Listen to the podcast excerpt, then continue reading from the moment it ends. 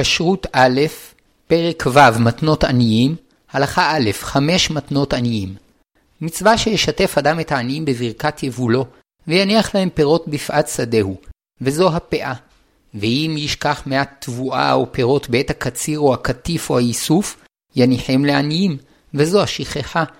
ואם יפלו שיבולים בודדות בעת הקציר, שהם הלקט, או ענבים בודדים בעת הבציר, שהם הפרת, יניחם לעניים.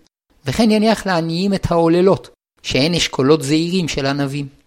כלל המתנות הללו חמש, פאה, שכחה, לקט, פרת ועוללות, שנאמר, ובקוצריכם את קציר ארציכם, לא תכלה פאת שדך לקצור, ולקט קצירך לא תלקט, וכרמך לא תעולל, ופרת כרמך לא תלקט, לעני ולגר תעזוב אותם, אני השם אלוקיכם.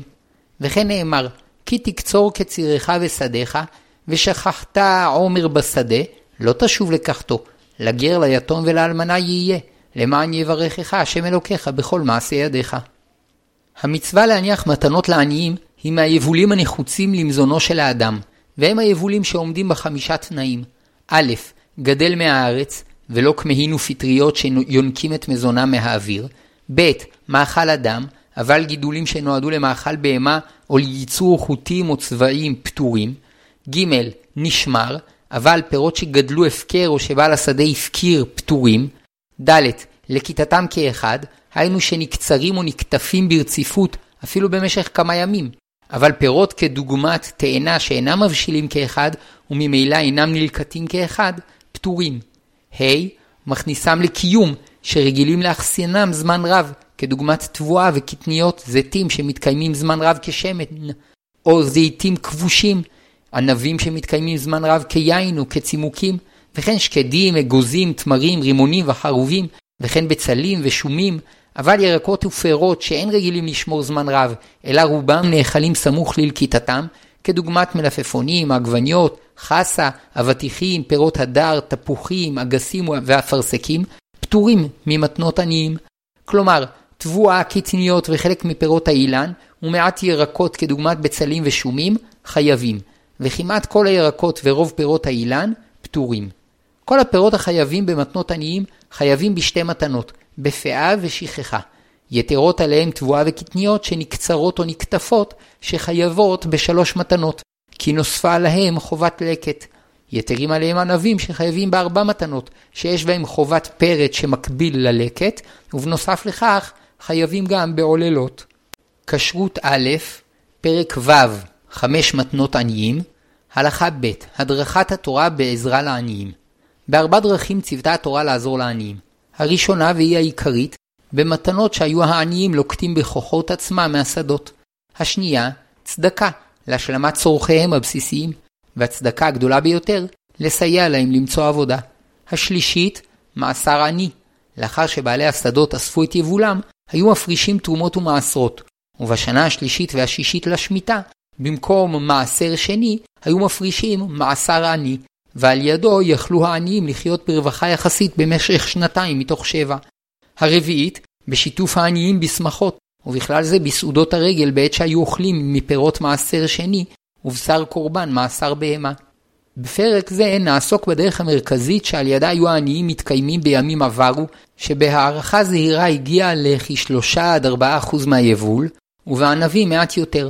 אמנם כיום, בעקבות הירידה העצומה במחיר המזון והעלייה הגדולה ברמת החיים, כבר אין תועלת לעניים בליקוט המתנות מהשדות. אולם, מהעקרונות העולים ממצוות אלו, נוכל ללמוד על הדרך הראויה לעזור לעניים. ראשית, ראוי לתת לעניים להשתתף עד כמה שאפשר באחריות למצבם, ולכן היה עליהם לבוא לשדות וללקוט את המתנות בכוחות עצמם. שנית, ראוי לבעל הנכסים לשתף את העניים בפירות נכסיו, ולכן המצווה לתת לעניים לקטוף מהיבול עצמו, ולא מהכסף שמתקבל עבורו. שלישית, ראוי שהעזרה לעני תהיה באופן שההוצאה לעשיר תהיה מעטה, והתועלת לעני מרובה. שכן חוכמה עצומה ישנה במצוות אלו, שאם דרך משל בעל השדה משלם לפועל על קציר או קטיף של 100 קילו רגילים 100 שקלים, על איסוף פירות לקט, שכחה, פרט ועוללות, היה צריך לשלם לפחות פי חמישה. כך יצא שהעניים, שממילא לא הייתה להם עבודה טובה יותר, הרוויחו הרבה מליקוט שיירי הפירות שבשדות, ואילו בעל השדה הפסיד מעט. לא זו בלבד, אלא שאף הרוויח מעט, שכן ליקוט הפירות שנשכחו על העצים מונע את המזיקים להימשך לעצים ולהדביקם במחלות. במיוחד בגפן שנוטה לקבל יותר מחלות, והשארת העוללות עלולה להביא מחלות. כמו כן, הענבים הבודדים שנפלו מהאשכולות היו בדרך כלל עם פגם מסוים, כך שהפסדו של בעל הגפן היה מועט, ואילו העניים יכלו לשמוח ביין שהכינו מהם. לגבי פאה, אמנם עלות קציר וקטיף הפאה כשאר התבואה והפירות שבשדה, ובאמת מהתורה בשיבולת אחת מקיימים את המצווה. ואף על פי כן ישנה חוכמה במצווה לתת פאה בסוף השדה, שאז בעלי השדות עייפים ממלאכתם, ונוחה להם הנדיבות להשאיר פאה לעניים. על אחת כמה וכמה, כאשר בעלי העצים החליטו להשאיר לפאה את הפירות שבראש העץ, שעליהם קשה לפועלים להגיע, ולילדים העניים היה קל לטפס על העץ ולקוטפם. התורה חזרה והזכירה את מצוות מתנות עניים באמצע פרשת המועדים שבהם היו ישראל עולים לבית המקדש, שנאמר, ובקוצריכם את קציר ארציכם, לא תחל פאת שדך בקוצריך, ולקט קציריך לא תלקט, לעני ולגר תעזוב אותם, אני השם אלוקיכם. בערו חכמים, שרצתה התורה ללמדנו שכל הנותן לקט שכחה ופאה לעני כראוי, מעלים עליו כאילו בנה בית המקדש והקריב קורבנותיו בתוכו.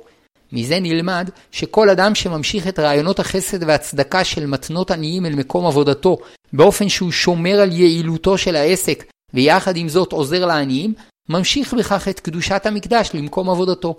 יהי רצון שנזכה לקבל השראה והדרכה ממצוות אלו, ונמשיך את קדושת המקדש לכל העסקים והמפעלים, והעזרה שנעזור שם לכל נצרך, תחשב כקורבן שעולה לריח ניחוח להשם. כשרות א', פרק ו', מתנות עניים, הלכה ג', פאה. מצוות הפאה, שישאיר בעל השדה או המטע לפחות 1 חלקי 60 מהיבול לעניים. מהתורה אמנם אין לפאה שיעור, ואפילו אם הניח בסוף שדה ושיבולת אחת, יצא ידי חובתו, שנאמר לא תכלה פאת שדך, וכבר בהשארת שיבולת אחת, לא כילה את שדהו. אולם חכמים תיקנו להניח לעניים לפחות אחד משישים, שהוא קרוב לשני אחוזים מהיבול. עוד אמרו חכמים שבשלושה מצבים ראוי להשאיר לפאה יותר מאחד משישים. א', כאשר העניים מרובים. ב', כאשר זכה לברכה מרובה בשדהו. ג', כאשר שדהו קטן, ובאחד משישים אין כמעט תועלת לעניים. הפאה צריכה להינתן בסוף הקציר או הקטיף, שנאמר, לא תכלה פאת שדך לקצור. כמה טעמים לכך. א', מפני גזל עניים, שאם יוכל בעל השדה להפריש פאה מתי שירצה, יוכל לתאם עם קרובו או חברו העני, שעה שבה לא יהיו עניים בסביבה, ואז יפריש את הפאה באופן שרק קרובו יספיק לקחתה, ונמצא גוזל את שאר העניים. ב. מפני ביטול זמנם של העניים, שיוכלו להעריך מתי יסיים לקצור את השדה, ובינתיים יתפנו לעסקיהם, או ילקטו בשדות אחרים. ג. מפני הרמאים, שאם יוכל בעל השדה להפריש פאה מכל מקום, יוכלו הרמאים לטעון שכבר הפרישו, או יפרישו מהמקומות הגרועים, והמצווה שיפרישו את מה שנותר בסוף, בין טוב ובין רע. ד. מפני מראית עין, שאם יפריש באמצע השדה, הרואים שלא שיער בסוף, עלולים לחשוד בו שלא הניח פאה. אין מניחים פאה ממין אחד על חברו, ולא משדה אחד על חברו, אפילו שתיהן מאותו המין, כי המצווה לשתף את העניים בברכת כל שדה בפאה מיוחדת. גם אם היו השדות צמודים, כל שהיה ביניהם נחל או שביל או דבר אחר שחוצץ, כך שאינם נחרשים ונקצרים כאחד, הרי הם נראות כשני שדות, וצריך להניח פאה לכל שדה. במטע של אילנות, שביל או נחל אינו מפריד את המטע לשני חלקים, הואיל והם נראים כאחד, ורק אם היה גדר בין שני החלקים, צריך להשאיר פאה מכל חלק בפני עצמו. כשרות א', פרק ו' מתנות עניים, הלכה ד' שכחה. שכח תבואה ופירות בשדה, מצווה להניחם לעניים, שנאמר, כי תקצור קצירך ושדיך ושכחת העומר בשדה, לא תשוב לקחתו, לגר ליתום ולאלמנה יהיה, למען יברכך השם אלוקיך בכל מעשה ידיך. וכן הדין בפירות אילן, שנאמר בהמשך, כי תחבוט זיתך, לא תפאר אחריך, לגר ליתום ולאלמנה יהיה. מצוות השכחה קיימת בשני שלבים. האחד בעת הקציר או הקטיף, שאין לשוב לקצור או לקטוף תבואה או פירות ששכח לקצור או לקטוף. השני בעת איסוף עומרי התבואה וחבילות הפירות למקום שאליו אוספים את כל יבול השדה או המטע. אם היה בתבואה ובפירות שנשכחו שיעור גדול של סעתיים, כ-14.4 ליטר, אין להם דין שכחה, והם שייכים לבעל השדה, מפני שנאמר ושכחת עומר בשדה. עומר היינו אסופה קטנה או בינונית של תבואה, ולא אסופה גדולה שנחשבת גדיש. וכל זה בתנאי שהיה במקום אחד שיעור כזה. אבל אם נשכחו עומרים או פירות במקומות שונים בשדה או במטע, בכל מקום פחות משיעור סעתיים, אפילו אם סך כולם עולה למאה שאה ויותר, יש להניח את כולם לעניים. היו העומרים או הארגזים שנשכחו סמוכים זה לזה, אם היו שניים, עדיין עם שכחה, אבל אם הם היו שלושה, אפילו לא היה בשלושתם שיעור סעתיים, אינם שכחה. וכן אם שכח לקטוף שני עצים רצופים, שכחה. שלושה ויותר אינם שכחה. שכח עץ בעל שם מיוחד, כגון שהיה נותן פירות טעימים במיוחד, או שהיה במקום מיוחד, אינו שכחה, מפני שבעל המטע זוכרו גם בלא שיראה אותו. מיוחדת היא מצוות שכחה, שמזדמנת לאדם מן השמיים, וכפי שסיפרו חכמים על חסיד אחד ששכח עומר בשדהו, ושמח שמחה גדולה עד שאמר לבנו, עלה לבית המקדש והקרב עלי פר לעולה ופר לשלמים, כתודה על המצווה שזימן לי הקדוש ברוך הוא. שכל המצוות אדם מקיים מדעתו, ואילו מצווה זו שלא מדעתו, אלא השם מזמנה לידו כדי לברכו, שנאמר, כי תקצור כצריך בשדיך, ושכחת העומר בשדה, לא תשוב לקחתו, לגר, ליתום ולאלמנה יהיה, למען יברכך השם אלוקיך בכל מעשה ידיך.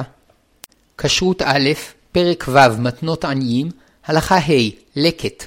בעת הקציר נופלות לעתים שיבולים לארץ, והמצווה שאם בפעולה אחת של קציר נפלה שיבולת אחת או שתיים, יניחן לעניים שילקטון. אבל אם נפלו שלוש שיבולים או יותר, הרי הן של בעל השדה. וכן בקטניות, אם בפעולה אחת של קטיפת קטניות נפל גבעול אחד או שניים, יניחם לעניים שילקטום, ואם שלושה או יותר, יתלם בעל השדה. מצווה זו נקראת לקט, ומתקיימת בתבואה קטניות וירקות שחייבים בפאה, אבל בפירות האילן אין מצווה כזו, מלבד בבציר ענבים, שאם נפל עיניו אחד או שניים, מצווה להניחם לעניים, שנאמר, ובקוצריכם את קציר ארציכם, לא תחלה פאת שדך לקצור, ולקט קצירך לא תלקט. ופרת כרמך לא תלקט, לעני ולגר תעזוב אותם, אני השם אלוקיכם. רק מה שנפל באופן טבעי, כפי שנופל לפעמים בדרך קציר התבואה, או לכיתת קטניות, נחשב לקט, שנאמר ולקט קצירך לא תלקט, דווקא כדרך קצירך. אבל אם תלש את התבואה בידו, כיוון שלא קצר כדרך קוצרים, מה שנפל אינו לקט. כמו כן, אם נפלו שיבולים מחמת קוץ שנתקע בידו או מסיבה חיצונית אחרת, אין לשיבולים שנפלו דין לקט, אלא הן שייכות לבעל השדה. באה הרוח והעיפה את השיבולים של בעל השדה על שיבולי הלקט שנותרו בשדה, ואין ידוע מהי כמות הלקט, בעל השדה צריך לתת לעניים כשיעור 1 חלקי 300 מהיבול. ליתר דיוק 1 חלקי 337.5, שזה הלקט הממוצע, שהוא כשליש אחוז. כשרות א', פרק ו', מתנות עניים, הלכה ו', פרט ועוללות בגפן. כפי שלמדנו, ענבים הם פרי העץ היחיד שיש בו מצווה מקבילה ללקט, והיא נקראת פרט. לא זו בלבד, אלא שבענבים ישנה מצווה נוספת ומיוחדת, להשאיר את העוללות לעניים, שנאמר, וכרמך לא תעולל, ופרת כרמך לא תלקט. הרי שמצווה לתת לעניים מהענבים יותר, הן מצד בעל הכרם, שראוי שיעניק לעניים מהדברים המשמחים אותו יותר, והן מצד העניים, כדי שיוכלו לשמוח ביין שיכינו מענבי הפרט והעוללות. פרט מלשון נפרד, היינו ענבים בודדים שנפרדו מהאשכול בעת הבציר, שאם תוך כדי קטיפת האשכול נפל עיניו אחד או שניים, יניחם לעניים, ואם נפלו שלושה ענבים או יותר, הרי הם של בעל הגפן. וכן אם האשכול נפל לארץ ונפרדו ממנו עיניו אחד או שניים, יניחם לעניים, ואם שלושה ויותר, יתלם בעל הגפן. אם בכל פעם נפל לעיניו אחד או שניים, אפילו אם בסך הכל נפלו שם ענבים רבים מאוד, כולם לעניים. אם האשכול הסתבך בעלים ולכן נפל לארץ, או שהיה שם קוץ שגרם לבוצר להפילו, גם אם נפרטו מהאשכול עיניו אחד או שניים, אינם פרט, כי לא נפרדו כדרך בציר רגיל. עוללות הן אשכולות קטנים, שלעומת האשכולות הרגילים הם כתינוק לעומת אדם מבוגר. אשכול רגיל מורכב מפסיגים, היינו ענפי משנה שעל כל אחד מהם גדלים ענבים, ומחמת צפיפות הענבים, הפסיג העליון נשען על ענבים שתחתיו, ונראה ככתף של האשכול, וסופו של הפסיג התחתון נראה כנטף שנוטף מהאשכול כלפי מטה. עוללות שצריכים להשאיר לעניים הם שאין להם כתף ונטף, אבל אם יש לאשכול כתף או נטף, אינו עולל. ואם היה ספק, יש להשאירו לעניים, שספק מתנות עניים לעניים. כרם שכולו עוללות, כולו לעניים. כשרות א', פרק ו', מתנות עניים, הלכה ז', כללי המצווה. בעל השדה צריך לפתוח את שדהו לכלל העניים, שיוכלו כולם ללקט את מתנותיהם, ואין רשות לבעל השדה להעדיף עני אחד על פני חברו, ואם לא נתן לעניים מסוימים רשות להיכנס לשדהו, עבר באיסור גזל, שגזל מהם את חלקם במתנות. רק לעניים מותר לקטוף את מתנותיהם, ואסור לאדם שאינו עני לקטוף את המתנות עבור חברו העני שאינו יכול להגיע לשדה. ואם בעל השדה או אדם שאינו עני כתף מתנות עבור עני מסוים, לא קנה עני זה את המתנות, וזה שכתפן, באיסור, צריך להניחן לפני העני הראשון שיפגוש. שכר בעל הבית פועל עני לקצור את שדהו, מותר לבנו של הפועל או אשתו ללקט אחריו וליטול מהפאה, ובתנאי שמעמדם יהיה שווה לשאר העניים. לא זו בלבד, אלא שלאחר שהפועל העני סיים את עבודתו, מותר לו עצמו ליטול מהמתנות שנותרו בשדה, ובתנאי שלפני כן לא יפריע לשאר העניים ליטול מהן. המצווה להניח מתנות לעניים בעת הקציר או הקטיף, אבל אם באו ליסטים וקצרו את התבואה או קטפו את הפירות והניחום בשדה וברחו, בעל השדה פטור ממתנות עניים. אם קצר הכל ולא הניח פאה, עבר על איסור תורה, אבל עדיין אינו חייב מלקות, הואיל והוא יכול לתקן את חטאו בכך שייתן מהפירות שקצר או כתף את המתנות לעניים. אבל אם כבר מכר את כל הפירות או שהם עבדו או נשרפו, שוב אינו יכול לתקן את חטאו והתחייב במלקות. גם בעל שדה עני חייב להניח את המתנות לשאר העניים, שכן בשדהו הוא נחשב עשיר. גם כאשר העניים התעכבו ולא באו ליטול את מתנותיהם בעת הקציר או הקטיף, אסור לבעל השדה ללוקטן לעצמו, עד שיעבור הזמן שהעניים האחרונים רגילים לבוא ללקוט בשדות. כי רק אז העניים מתייאשים מהמתנות שלהם, ובעל השדה רשאי ללוקטן, או לחרוש עליהן ולאבדן. מתנות עניים פטורות מתרומות ומעשרות. אין בה מתנות קדושה, ויכול לעני לעשות בהן מה שירצה, ואפילו להאכילן לבהמה. כשרות א', פרק ו' מתנות עניים, הלכה ח' סדרי פתיחת השדות ללקיטת העניים. אין העניים רשאים להיכנס לשדות ללקוט את מתנותיהם בלא רשות בעל השדה, ואסור לבעל השדה ללקוט את המתנות עבורם או לסייע לאחד מהם, אלא המצווה שייתן לעניים רשות להיכנס לשדהו, וכל עני ילקט מהמתנות כפי כוחו. משעה שהעני נטל את המתנות, הן שלו, והחוטף ממנו גוזל. אבל אם לא נטלן, אלא הכריז שהן שלו, או פרס בגדו עליהן, לא קנה אותן, ורשאי כל עני לתלן לרשותו. אפילו היו שם 99 עניים זקנים שמבקשים שבעל השדה יקצור עבורם את הפאה ויחלקה להם בשווה, וצעיר אחד מבקש שכל אחד יחטוף כפי כוחו, שומעים לצעיר, מפני שאמר כהלכה, שמצוות המתנות שיהיו העניים לוקטים אותן בידיהם. כדי שלא יפצעו זה את זה בטעות תוך כדי איסוף מתנותיהם, תקנו חכמים שהעניים יקטפו את הפאה בידיהם ולא בכלים כדוגמת מגל וקרדומות. אמנם באילן גבוה כדקל, שאם העניים יתחרו על לכיתת פירותיו יגיעו לידי סכנה גדולה, תקנו חכמים שבעל השדה יקטוף את הפאה עבור כולם, ויחלקה להם בשווה. קבעו חכמים ששלוש פעמים ביום בעלי השדות יפתחו את שדותיהם בפני העניים, כדי שיתלו מהפאה ושאר המתנות. בשחר עבור העניות המניקות, כדי שיוכלו להספיק ללקוט לפני שילדיהן יתעוררו. בחצות היום עבור הילדים העניים שקמו מאוחר, ועבור הילדים שלמדו תורה בבוקר. לפנות ערב עבור הזקנים שהתקשו בהליכה וראייה, ועד שהתחזקו לצאת לשדות, הגיעה שעת המנחה. קביעת הזמנים גם מנעה מבעלי השדות את האפשרות לתאם את זמן פתיחת השדה עם קרוביהם העניים, כדי להפלותם על פני שאר העניים. כפי הנראה, לכתחילה נתנו לעניים ללקוט את הלקט והשכחה, הפרט והעוללות, תוך כדי העבודה במשך כל היום, ורק את הפאה חילקו בשלושת הזמנים. אולם כאשר בעל השדה חשש שהעניים יגנבו או יזיקו לעצים, גם את שאר המתנות ליקטו בשלושת הזמנים, תוך פיקוח של בעל השדה.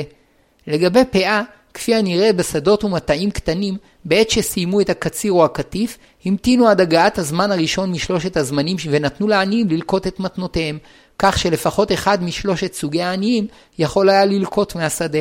ובשדות ומטעים גדולים, הקציר או הקטיף היה מתבצע שורות שורות, ובכל אחד משלושת הזמנים היו בעלי השדות מייעדים את סופי השורות שכבר נקצרו או נקטפו כפאה לעניים, וכך יכלו כל סוגי העניים ליהנות מהפאה.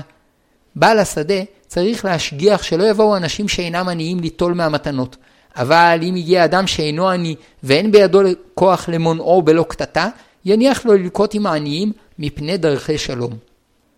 אף שהמתנות נועדו לעניי ישראל, אם באו עמהם עניים גויים, נותנים להם ללקוט מפני דרכי שלום. אמרו חכמים שאין ראוי ליהודי להעסיק פועלים נוכרים שאינם בקיאים בדיני המתנות בעבודות הקציר והקטיף, מפני שהם עלולים לקפח את העניים. כשרות א', פרק ו' מתנות עניים, הלכה ט' דין המתנות בזמן הזה. המצווה להניח את המתנות לעניים בתנאי שהעניים עומדים לבוא לקחתן. אבל כאשר ידוע שהעניים לא יבואו, כגון שהשדה היה רחוק מאוד ממקום מגוריהם, אין מצווה להניח את המתנות, שכן נאמר, לעני ולגר תעזוב אותם. הרי שהמצווה להניחם לעניים, ולא לעורבים ולעטלפים. וכיוון שאין מצווה להניח את המתנות, כל היבול בלא יוצא מהכלל שייך לבעל השדה, וחובה עליו להפריש מכולו תרומות ומעשרות. כיוצא בזה, כאשר ידוע שרוב העניים שיבואו ללקוט את המתנות הם גויים, אין מצווה להניח את המתנות, שכן המצווה להניח את המתנות לעניי ישראל, ואם כדרך אגב באו גם עניים נוכרים, נותנים להם ללקוט עם עניי ישראל מפני דרכי שלום. אבל כאשר רוב הלוקטים נוכרים, בטלה המצווה. כיום אין כמעט מצב בו ישתלם לעניים לבוא ללקוט את המתנות, מפני שהשדות רחוקים ממקומות היישוב שבהם העניים גרים, וכדי להגיע לשדות, העניים יצטרכו ללכת מרחקים גדולים ברגל, והפירות שיוכלו להעמיס על שכמם יהיו מעטים יחסית, ואם ישיגו רכב עבור הובלת הפירות, בדרך כלל מחיר הרכב והנסיעה יהיה גבוה ממחיר הפירות, וגם אם יצליחו ללקוט כמויות גדולות, יתקשו מאוד למוכרם, מפני שאינם מחוברים למערכות השיווק, ואם יתחברו למערכות השיווק, הסכום שיקבלו עבור הפירות יהיה נמוך, כפי המקובל בחקלאות המתועסת, שמחיר הפירות עצמם נמוך מאוד, ורוב התשלום שהצרכן משלם הוא עבור ההובלה והשיווק. אמנם כעיקרון, ייתכן שבמקרים נדירים מאוד, יהיה משתלם לעני ללקוט את מתנותיו, כגון בענבי יין שנועדו להכינת יין יוקרתי, כאשר העניים גרים סמוך לשדות ואין להם עבודה אחרת, ויחד עם זאת הם מסוגלים ללקוט לעצמם את הפירות ולהובילם לביתם ולעשות יין משובח. בפועל זה כמעט לא קורה, מפני שכל עני שמסוגל לזה יכול בקלות להשיג לעצמו עבודה קבועה שירוויח בה יותר. לפיכך, כל זמן שלא ידוע לבעל השדה על עניים שמעוניינים ללקוט את המתנות משדהו, הרי שהוא בחזקת כלל החקלאים, ואין עליו מצווה להשאיר את המתנות לעניים. וכיוון שכל היבול שלו, כולו חייב בתרומות ומעשרות, כולל מה שהיה צריך בעבר להשאיר למתנות עניים. ואף שאיננו זוכים לקיים כיום את מצוות מתנות עניים בשדות, מצווה על חכמי ישראל להעמיק חקר בתחומי הכלכלה והתעסוקה בענפים השונים, ולהתבונן במצב העניים ובגורמי מצוקתם, ובמקביל להתעמק בהלכות מתנות עניים, ולקבל מהן השראה והכוונה לדרך הראויה על פי התורה לעזור לעניים באופן הטוב ביותר. כאשר המגמה למצוא את הדרך שבה יוכלו כל בעלי העסקים שמייצרים דברים שנצרכים לאדם, כדוגמת מזון, בגדים, רהיטים, דיור, בריאות וכיוצא בזה, לשתף את העניים בתוצרת עבודתם. והשיתוף יהיה באופן שהעניים ישתתפו במאמץ לקבלו, והנתינה להם תהיה באופן שתגרום הפסד מועט לנותנים ותועלת מרובה למקבלים.